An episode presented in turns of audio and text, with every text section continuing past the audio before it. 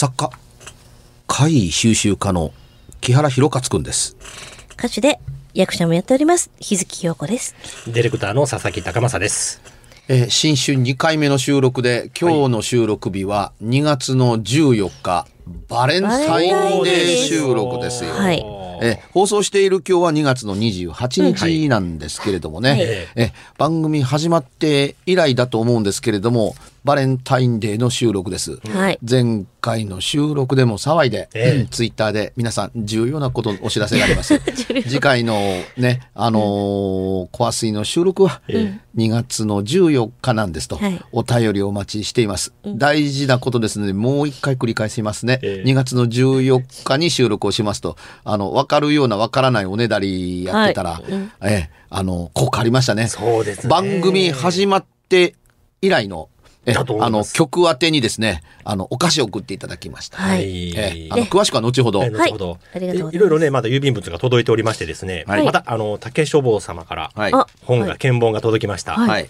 今度はですね、うつろ鹿太郎さんの、はい。阪急沿線階段ですね。うん。これが、えー、1月の末に発売されたやつですかね。はい。あの、まあ、うん送っていただいたら一応紹介する、あの、お便りと同じで、ええそうですね。ん。あの、なるべく紹介する方向性でやっているという、ラジオ番組としてのうん。姿勢としてはもうず当然のことだったりするんですけれども、ええ。曲宛てに、はい。あの、届いて、前回は神戸会談でしたけど、今度は阪急遠征会談というね、あの、うつろしかたらおさんから、あの、届いて、割とニアミスをしていて、僕、直接会ってお話しした記憶は、ごめんなさい、ないんですけど、あはいニアミスがあったことはよくわかってるんですよ。出身地も同じですよね、尼崎で。そうなんです。そのせいもあって、あの、イベントですれ違うという形式、うん。いわゆる前半部僕でっていう形でっていうのが、あの、あったりしたんですけれどもね、はい。ええ。あの、この方の、あの、ものの書き方が、はい。あの、非常にその、僕と似ていて、おーいわば新耳的ににに似ているので、ええ。僕的には読み、とても読みやすいというふうに、うん。で、でいただいた本なんですけども、あの、今日スタジオに来て、あの、本を、ああの、見せていただいたので、あの、中身読んではいないんですけども、あの、完全には、ええ。はい。パラパラパラっとチラ見をした限りには、う、うんんあのーまあ、さすがは、あのー、うつろしか太郎さんとん。いうふうに、で、あのーね、まあので、まるで新耳を読んでるかのようにって、うんうんで新耳のように書くというか、新耳的な文体だと階段がまとめやすいって、まあ計算して作っああ。私作りましたからねっていうところだったりするから、うん、それにのっとって書くと、はい。こうやって淡々と書けた上に、うんまあ、無駄が少ない。ん極力あのいわゆる、いわゆるブラッシュアップをやりやすいっていう形にしたものを、そのまんま、あの、これには、このやり方にはこういう利点があるのだっていうのを、あの、どうやら汲み取っていただいて、こうなってるんだなと思ったりするんですけど、うん。あの、最終話に、はいあの、ご近所探訪というお話がありましてね、はい。はい。あのー場所が向こうの層と塚口、向こうの層と塚口の間で、あのー起こったということのお話を収録しているので、はい。あの、最後は私の、あのーね、生息地、向こうの層で終わっているというのが、ええ。あのーね、えー勝手な好感度の高さに、につながっています。で、えー前回の竹書房の本の紹介の時に佐々木くんが口にしたように、はい。これもそうですが、あのー実話怪談っていうのが取れて怪談になりましたね。うん、そうですね。実はという言葉が一切どこにもあーそう。ですね。うん、表紙には歌われてないのと、は当然あの憲本ですので、あのーいわゆるそのね、あの、宣伝用のおおおフライヤーみたいなねフライヤーがついてるんですけども、どうやら見た限りこの中にも実は怪談という文字は使われてないような、うん。あのー気がしますね、うんパッと見使われてないですね。うんうん。ええ。あのーラジオの収録外で佐々木くんと話したんですけどもね、うんあのー実話怪談ということはつまりノンフィクションうん。と書いてあるわけですよ。実話だって言うんだったら、じゃあ堂々と実話怪談で書かずに、ノンフィクションの,、の怪談ですっていうふうに歌われればいいわけだと思うんですよ。で、えーそれ何の意味があるの？って言ったら、まあ多少あるというのならば、実話怪談と怪談実話っていうのが二つ飛び交ってるんですけどね、竹志郎さん。の本見てるけどけれども、はい。あどっちも英語にしたらノンフィクションやんかっていうふうに思うと、実話怪談と怪談実話にどれほどの意味とどれほどの差があんねんっていうふうに、あのー思わなくはなかったりはするんですよ。で、ノンフィクションっていうふうに書かれたら、ノンフィクションで調べて、あのー書かれてる、あの、ライターの方いっぱいいます、取材、熱い取材をして、いろんなものを追いかけて取材して、あの、現地に行ってっていうことをされてる、うノンフィクションジャンルを、あの、柱としているライター、書き手というのはいっぱいいますっていう中に、あのーノンフィクション怪談ですっていうふうにポンと送り込んで、ノンフィクションの要素欠けてるけどってうん。いうふうに、ノンフィクションってするんやったら、うん。あの、いや、ちゃんと場所と名前うん。とか書きましょうよっていうふうに、その、場所もぼやかして、はい。あのね、登場人物の名前もぼやかして、うん、あの、そこがわかるというう、そこがどういうところであるかということも、ぼやかして、うん。こうこういう歴史があってだとか、こういう人があのかつてこうでああでこの土地は昔こうでということをつまびらかにしたことを書いた上で進めていかなければ、ノンフィクション的部分がないやんかときっと言うんではないではないかと思うんですよ。ええこれはノンフィクションの原稿を書いたことのある人間から昔あの言われたここことです。はい。うん。あの、つまりどこがノンフィクションやねんうん。というふうに、うん、要するにそのノンフィクション、実話怪談なら、あなんか線が引かれて向こうにあるかもわからないけれども、確かにこれ英語に直したら、ノンフィクションだねっていうとこだけ,、けれども、ノンフィクション、ノンフィクションだねって言った時に顔色バーっと変わって、これをノンフィクションって言うのっていうふうに、うん。あの、取材を長い間してきた人間は、取材の匂いを原稿から読み取りますからっていうのと、これ事実と違うやんかって、世の中こんな風になってないやんかっていう風に、え、こんなデタラメなの？うん。という風に、あのー突如としてなんかこう興奮した、激高したという思い出が あります。うん、だから今頃な思い出したからですけど、うん、な実話怪談、怪談実話、えどっちもノンフィクションでしょ？っていうのと、ノンフィクションの怪談なんだっていう点で言うと、ん？と思うような、うん、うんなんかヘッドホンにもんという音がこう静かになると あの聞こえてくるんですけど、ねうん、まあいいとして。というのを、まあまあ、とりあえず本をいただいたので、ですねあの、それ、これでも返礼のつつもりです。うん。あの、どうせ不思議や怪異って信じない人にとっては別にどうでもいいことやったりするんですけども、あの、それを追っかけてる人間として、えー見たら、あのー結局文章がうまい、あの、語りがうまいだけということではなくて、あのー優秀な話は語り手を選ばないと、うん。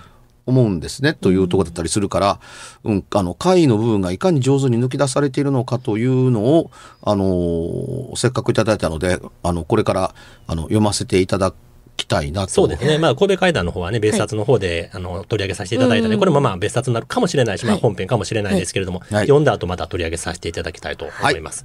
で、お便りがまたね、たくさん来てた上に、ちょっとね、はい。この、バレンタインに送っていただいた方からの投稿もはい。来るんですよね。2月14日にあの収録するんですから2月14日に届いた、お菓子とともに届いたお便りそうなんですということですね合わせてきましたんで、ご紹介いたしましょう。ご紹はい介したいと思います。はい木原さん、日月さん、佐々木ディレクター、いつもこっそり楽しく拝聴させていただいておりますあ。りがとうございます。ゴンチと申します。ゴゴンンチさん。ゴンチさんありがとうございます。はいお菓子も美味しそうなね。もう本当に、はい皆さんで後でいただきます。はいえー私は怪談が大好きなのですが、夫は怪力乱心を語らずがモットーで、私が怪だと思うことに遭遇しても、リズムで説明され、最後には納得をさせられてしまいます。まあある意味正しい、うん。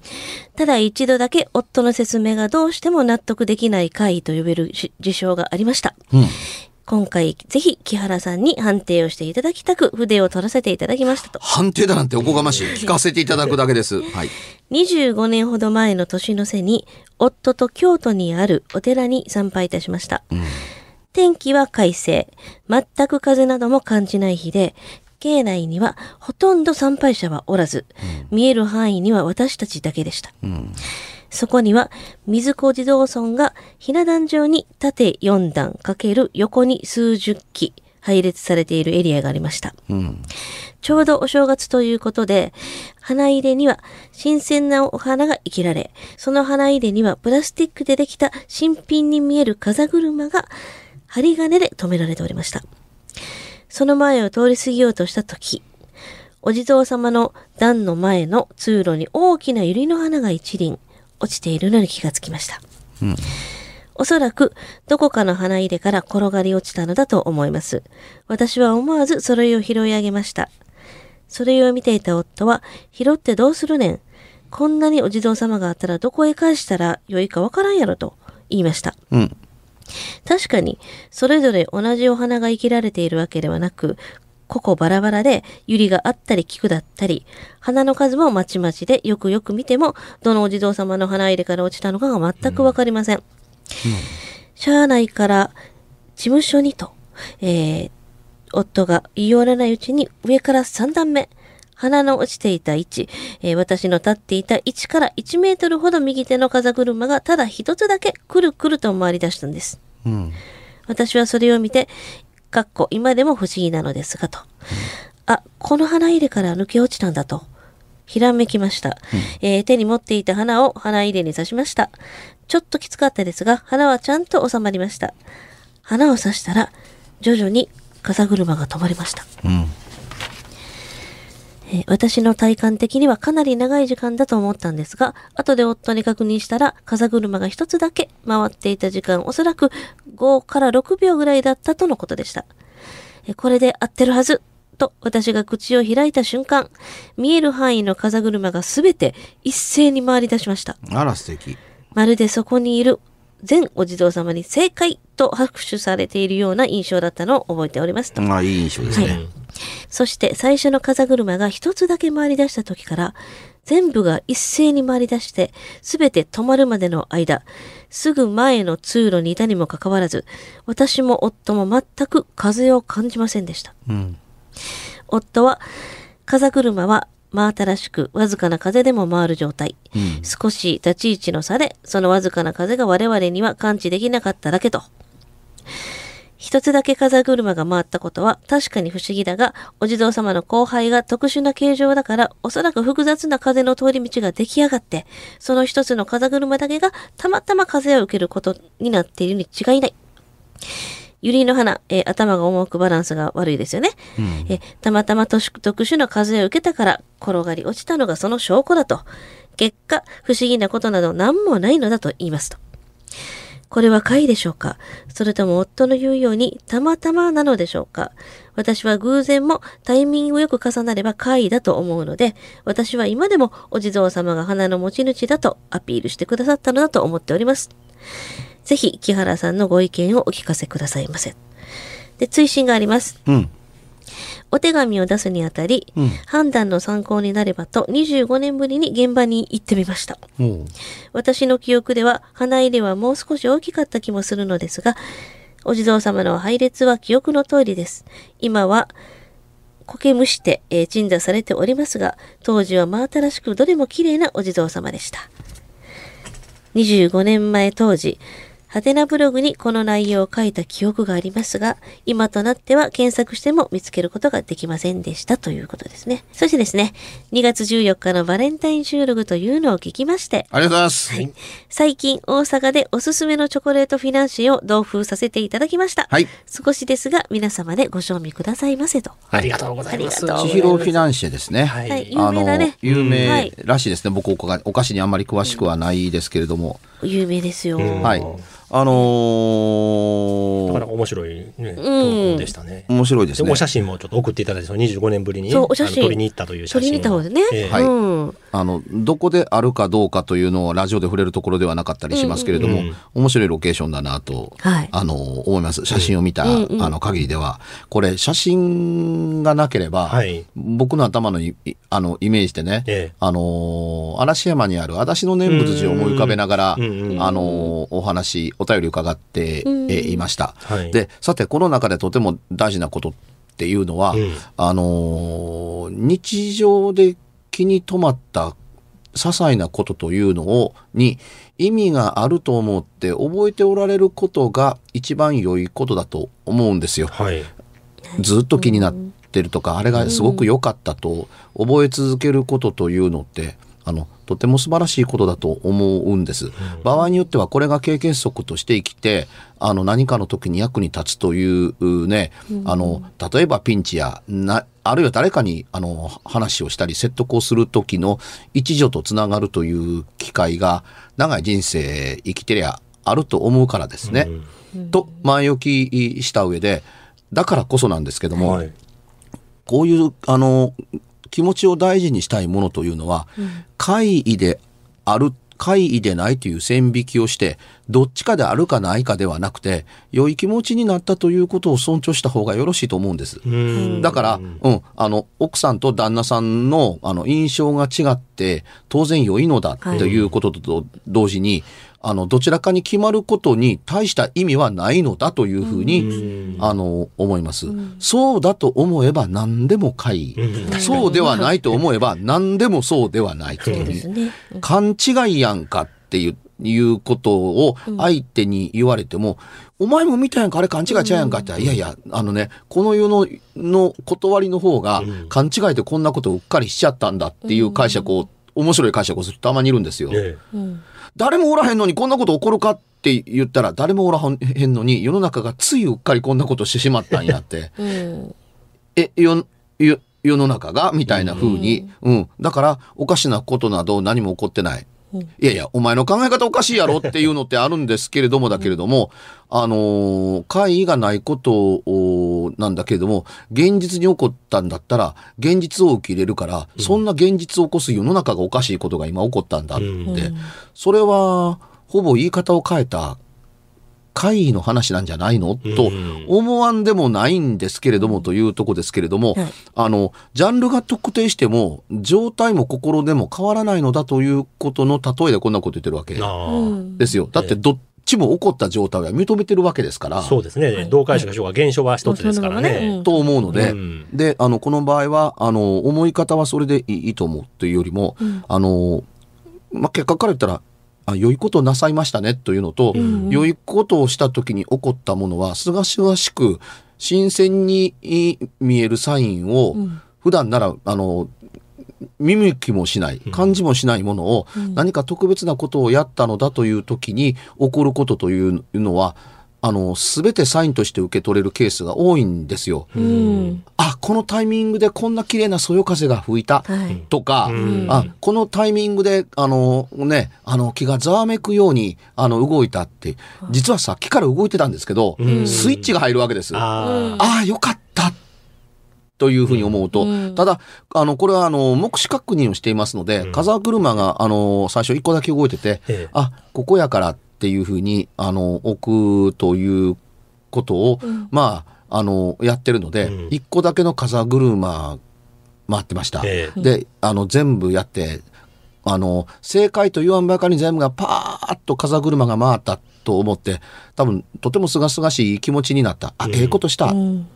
あの、一つ得も積まれましたね、みたいな話になってるという解釈で、あの、十分問題がない上に、えうんあの、風車のことですから、一個しか回らないと思うかもわからないというふうに思って当然ですけども、一、個回ってるっていうふうに、その一個の風車に目がいったとき、ええ多分、端の方の他の風車が回ってるかどうか、実はわかりません。あうん、でも、これはね、一個しか回ってないという解釈をされて、十分良い話だと思うんです。うん。で、間違いなく全体を見渡した上での確認しているのは、全部が回った時というのは、全部回ってますからっていうところですけれども、でも、厳密に言って気持ちとしての全部えで、1個や2個が回ってないことだってあるあ。まあ、かもしれない。そりゃそうですね。はい見落とし。うん、いわゆるなんとなく全部は全部なんです。全体的に回ってるイメージがね。そうです。あの、全部というのと全体的にというのは違うんですけど、そんなことだとどうでも良いのだと、あの、受け取った気持ちが言ってます。その気持ちが正しいと、あのー個人的に思います。で、あの、風車というものが、風の、あの、ね、一個だけ、いっぱいあるのに、うん一個だけあれだけ動くのがおかしいということというのは、あのー風車の状態によって稀にああの、あるので、で風車は、あの、割と全方向性から風を受けて回るようにできているので、というのと、風車が回るために必要な風力というのと、人間の肌が、あ、風が吹いてるというふうに感じる風力感とは違います。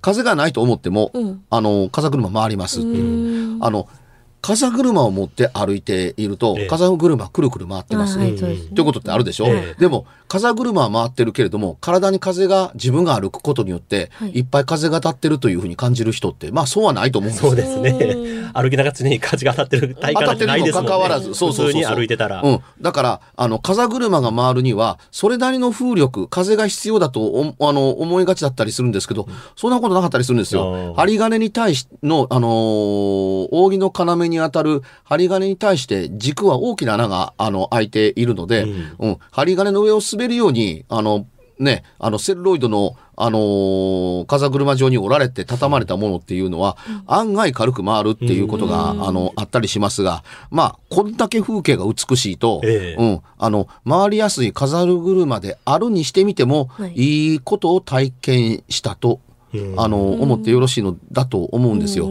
だから、風車よりもちょっと面白いなと思うのは、はい。百合の花が落ちてたっていうふうに、うんあの、いうふうに言うと、あの、ロケットと同じで、あの、百合の花というと、茎から花先、花の先までのことを百合の花と言っているのか、うん。あのーいわゆる百合の花の先っちょだけが落ちているのか、というふうに、うん。あの、思ったりするので、僕最初、あのー軸ごと落ちてると思わなかった。あ僕も先っちょだけと思いました、確かうに。ん。で、えっ、とね、百合の花は、うん。あのー額が弱いので、あのーというかその、真ん中にある、あの、めしべが最後まで残って、ん。あのーおね、ハラハラと花びらが散っていくという形式の散り方をするんですよ。うん。だから、あの、最後に残っ、額から落ちて、花びらが、はい。はい最後に残っためしべがそのまんま実になっていくという形式を取るので、あのースポッと抜けて取れるということをやろうと思ったらできなくもなかったりだ,、うんだとか、ポキッとそこだけ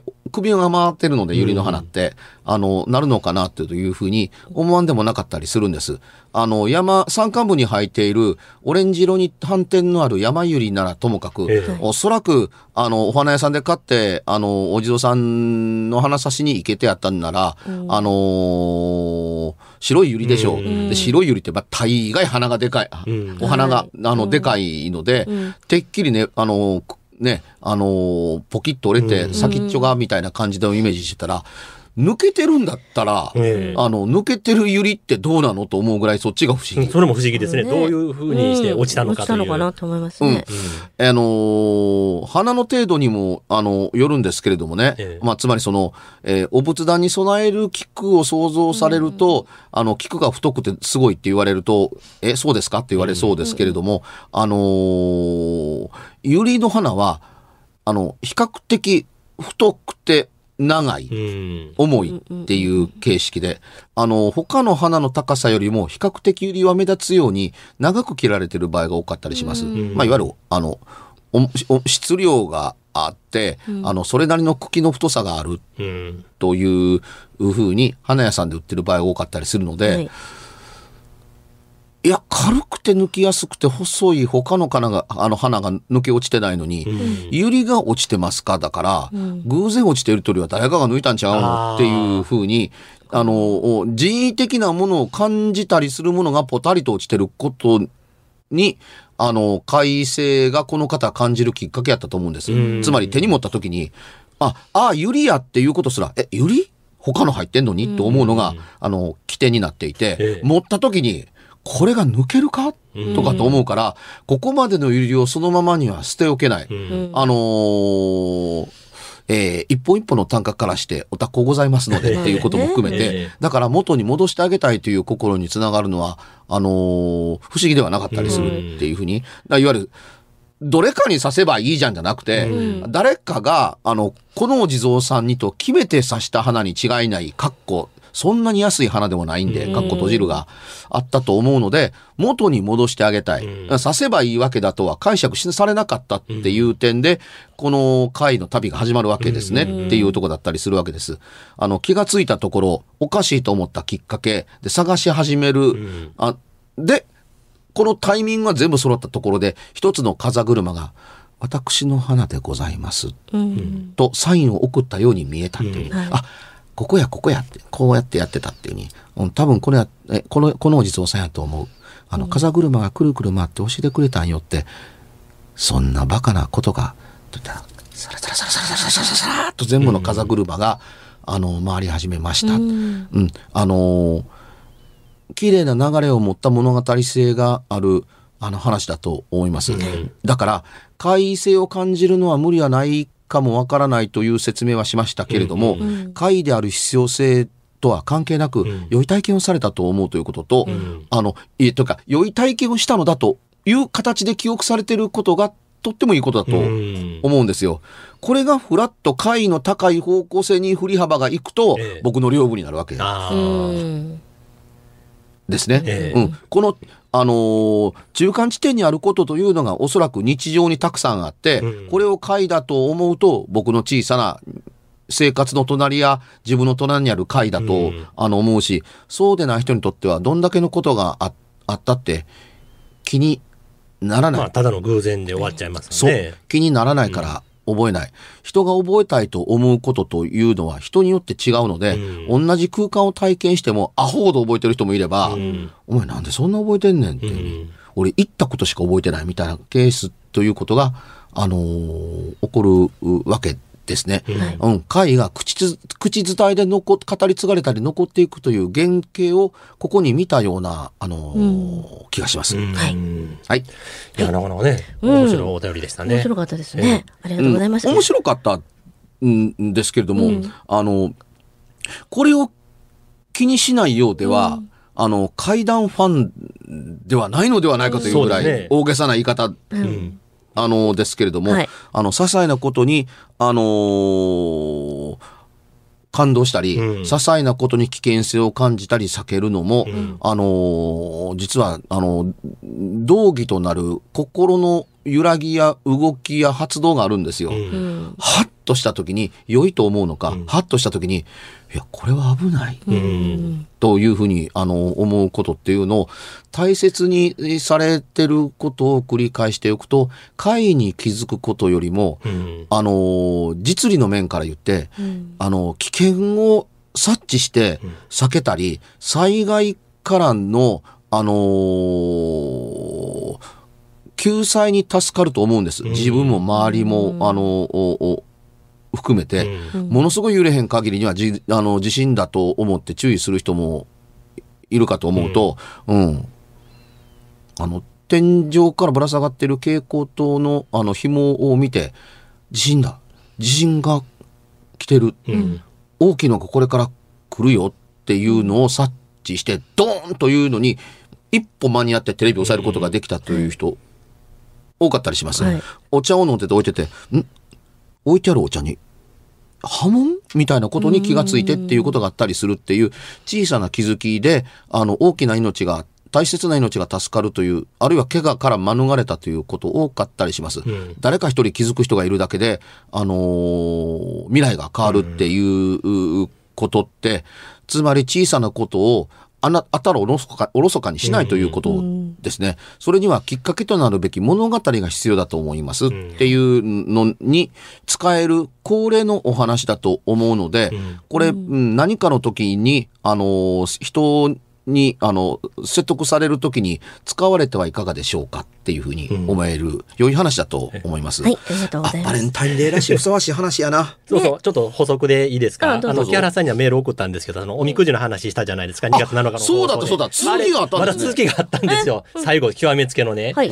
で、あの後、あの、エベスさんで、おみくじ引いた歌じゃないですか。はいはいその時はまあ僕と息子の息子さんと。二連チャンやったと。はいはい。で、そのエベスさん、まあ正式な昼子神社なんですけれども、はい。昼子神社でまた新しい今年の,、うん。あの紙札をはい。授かって、で、神棚に入れ替えますやんか。うんうんうんで、普通に入れ替えた時はそのままやったんですけれども、その翌週は今度厄除けやったんで、はいで厄除け八幡に行って厄除けしたもので新しいご神体をうん授かって、その厄除け八幡のお札を入れるときに神棚に、うんこう、エベスさんのそのヒルコ神社のお札もうんいじるじゃないですか。はいはいで、パッとヒルコ神社のお札見たら、はい。2枚重なってたんですよ。うん。はい。入れた時は全然気づかなかったんですけれども、別の札入れ替えた時にパッと比子神社のお札見たら、あれ ?2 枚重なってるわ。ほんなら表紙、表紙とか表面が和紙でこうくるまれてるじゃないですか。そうですね。その和紙がなんか糊かなんかでくっついてて、ピタッと2枚がね、1枚になってるかのように見えてて、だから、おみくじを引いたエベスさんのはいご神体も2つ繋がってる、続いてるなっていうのがあってね。おうあら、ここまでまだ続いてたんや。連続が、連続というのが、まあ、キーワードやったんで、うん連番というのが。あの、おみくじの札って、ええ筒状にくるっと一枚ええ丸めてある、あるかのように見える。実はまあ折りたたんでくっつけてあるんですけど、ええあそこに糊があるから、あの、ごく稀にくっついてくるっていうことはあるんですけど、ええ稀を引きましたね。そうですね。だから、ほんまやねほんまやったらね一一一枚だけ授かったのが2枚授かってて、それがか重なってたというまあ、これも一つの偶然の中流れやなっていうので、まあ、神様ごとなんで、なんかめでたいというのか何なのか。うんいい方の話ですね。そうですね。僕、比較的におみくじは、あのー引く方だと思うんですけどね。ええうんうん。あ、あの、参拝に行くのでというとこだから、あの、くっつく事例があるというのは今みみたいに、ええ。ああ、ああ、あそこに糊が塗ってあるから、何かの時な、あの、弾みで一緒にくっつくことはあるよねと言ってますけども、あの、じゃあ実際にお前があったのかっていうのと、見たことがあるのかっていうと、話には聞いたことがあるけど、あの、自分で体験もなければ見たこともないです。あ、くくっついてたのはそのおみくじじゃなしに、あの、ご神体の方ですよ。神体がねあそうかそうかそうか紙札が2枚あったんです。だからそ札の。札の方で。そんなことがあんのか？だからまあ、大麻って言うんですね、あれ、紙札というか。そうですねええ大麻が大麻が、うんあれが2枚重なってたんですよ。それも、エベスさんの。それがまあ不思議やって、最後はそのご神体自体がつつながってたというか、連続してたというか、2枚で、そのね、の、うんうん紙札を覆ってるところの一部になんか糊がくっついたのが、こう、うんくっついてたんですかね。うんだからくっついてたんでね、剥がれなかったんで。うんおおそれ珍しいね。普通あんなんバラバラにね、一枚一枚こう、入れてねしてますやんかけど。それが2枚になってたんで、2枚重なってたんで、これは珍しいなと思ってね。うん。だから今年はエベスさんのご神体が2つという二か。つ。ええ 今年は何か変わるかもしれないことを予感させる2024年ですね。そうですよね。はいですよなんか頑張ってくださいよ。なんか番組始まって以来、初めてバレンタインデーのチョコレートが届いたこともそれもその一つかもしれないですね。うん、チョコレートというか、まあ、ケーキというかなんかね。フィナンシェうんフィナンシェが。はいはい。はい。ということで告知をいきたいと思います。えー私、日月陽子は歌に、えー芝居、映画に、え今年も頑張ります。そして、あの、最近は三宮からほんと徒歩2分ぐらいのところ、山川に行ったところで、読み花、宿花と書いて読み花と読みます、えミュージックバーをね、実は火曜日、金曜日だけやってます。詳しくは SNS でチェックしてください。えー、何にもないんですけれども、3月の中旬から、イギリスはロンドンに行ってこようかと思います。うん、あのー隣のトトロの舞台を見に行こうかなと思って、やっと、去年、2023年の年末にえ、やっとチケットが取れたん。ですよ。行きたかったんですね。あの、隣のトトロは、私と宮崎監督が二人でスタートした思い出深い作品なのでというのと、あの、シェイクスピア劇場で、あの、初演が始まった途端に大人気を博して、あの、イギリスで名誉のある、あの、舞台演劇に贈られるオリビエ賞を6部門も獲得した優秀な、あの、舞台なんですよ。で、まあ、このきっかけがあって、日本から千と千尋の舞台をその次持っていくっていう準備が、あの、なされてると聞いているので、あのー上演してる間に何とかしてトトロを見たいと思うチケットが取れたので、結構 A 席が取れたので、えーロンドンにトトロの舞台を見に行って、えーなおかつ、あのーウェールズの方に一泊二日で足を伸ばし伸ばして、あの、宮崎さんがかつて見た、ロあの、シナリオハンティングをやった、あのーウェールズの炭鉱あたりを見てくるのと、まあ、あとはハリーポッターだとかキングスマンのロケ地でも見てこようかなと思ってたりは、あの、する予定ですので、面白い話があったらお土産話としてここで紹介したいと思います。佐々木はですね、古本四つ目やインスタグラムぜひ検索してみてください。番組では別冊怪談ラジオを販売しております。ちょっと普通の地上波のラジオでは放送できない僕の体験を、あの、語っています。詳しくは、ラジオ関西の怪談ラジオのホームページをご覧になって、ぜひともお買い求めいただければと思います。メールの宛先は、階段アットマーク jocr.jp k-a-i-d-a-n アットマーク jocr.jp ぜひ、本物の怖い話を私に教えてください。